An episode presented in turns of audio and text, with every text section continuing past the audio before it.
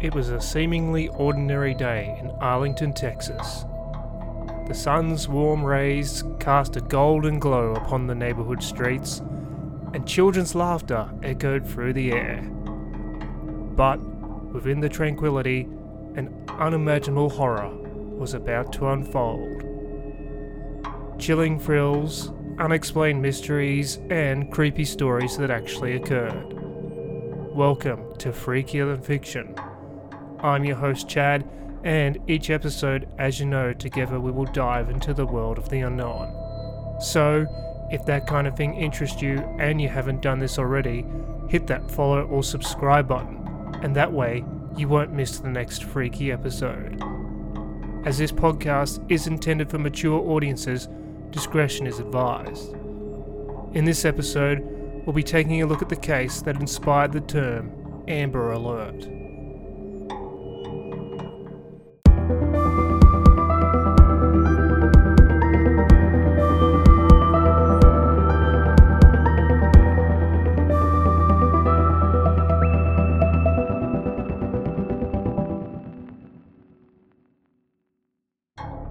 January the 13th, 1996, Arlington, Texas. Nine year old Amber Hagerman is out on a sunny afternoon, riding her bicycle in a parking lot near her home. Little did she know that this simple moment of childhood joy would soon turn into a nightmare that would change the course of history. Amber Hagerman was riding her pink bicycle beside her younger brother Ricky in a parking lot of an abandoned Winn Dixie grocery store. Ricky, her brother, had decided to pedal back to his grandparents' Arlington, Texas home, but before Amber could join him, a man driving a black pickup truck snatched her off her bicycle, put her inside the driver's side door, and took off. An elderly man who witnessed the abduction from his backyard told police he saw a 1980s or 1990s truck parked earlier at a nearby laundromat before the assailant drove up, kidnapped Amber, and drove towards the centre of Arlington away from nearby Highway 360. The tight knit community of Arlington was stunned. Panic and fear quickly spread as news of Amber's abduction circulated. Law enforcement sprang into action, launching an intense search effort to bring the young girl home safely.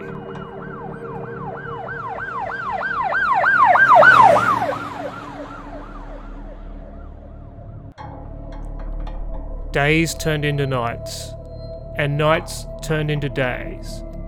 But Amber remained missing. The town's spirit grew weary, desperate for answers. Everyone hoped and prayed for a miracle that Amber would be found unharmed and returned to her loving family. The public might not have heard about her disappearance if not for the fact that her mother, Donna Williams, then Whitson, had been participating in a local WFAA news documentary about women's experiences with the welfare system. After the kidnapping, the channel shared footage of Amber taken while filming from welfare to work in the hope that someone could help find her. But sadly, that miracle never came. Four days after her abduction, a shocking discovery sent shockwaves through the community. Amber's lifeless body was found in a drainage ditch in a neighbouring town. The bright light of her existence had been tragically extinguished.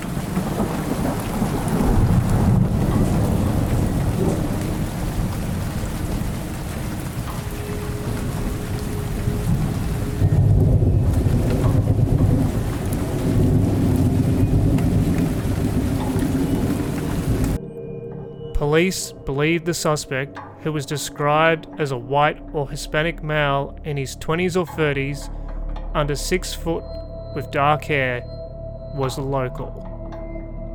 Based on the direction of travel from where they left, the Winn Dixie, And then, based on her being found in Arlington, being abducted in Arlington, and just being in that spot, the question has always been did somebody have a connection with that area where the abduction was? Arlington police said at the time. They went on to say also that it was a very secluded area where her body was found. They believed that you'd have to be somewhat familiar with the area to know where the creek was. Was there a connection with that location? And was it someone who had a reason for turning back to the centre of town? The thought has always been that the easiest way to get out of the area would have been to go to Highway 360, a police spokesperson said at the time. The senseless murder of Amber Hagerman shook the nation to its core. The need for a rapid response system to locate missing children became evident. In the midst of grief and anger, a movement was born bearing Amber's name and aimed at preventing such heinous acts from occurring again. As Amber's family mourned their loss, however, a Texas mother named Diane Simon had an idea. She called a local radio station and wondered aloud about creating a national alert system for missing children. She said at the time, I can't get over this child. There has to be something we can do. If Americans already receive alerts for weather and civil defense events, why couldn't they do it for this? It would be known as Amber's Plan. The plan was renamed the AMBER America's Missing Broadcast Emergency Response Alert, and it was put into place that same year.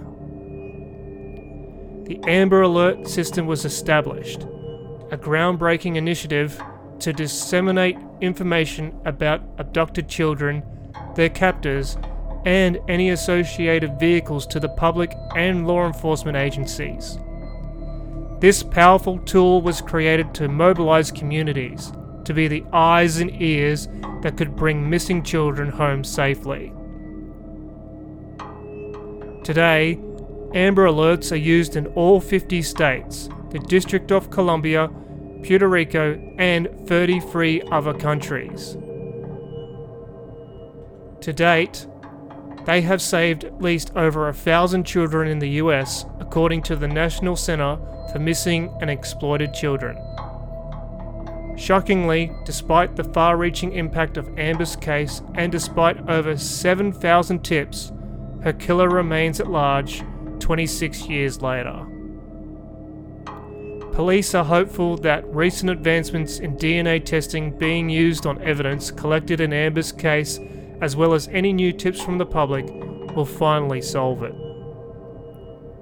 The impact of Amber's abduction and the subsequent creation of the Amber Alert system cannot be understated. It has led to countless successful rescues and reunited families with their loved ones.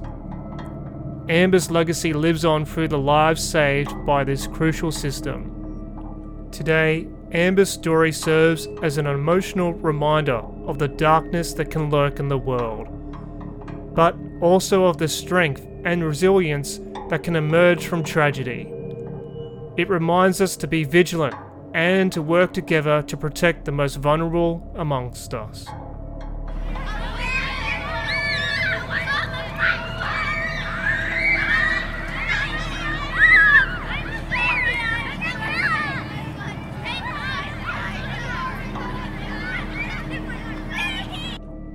Thank you so much for listening to the Freakier Than Fiction podcast.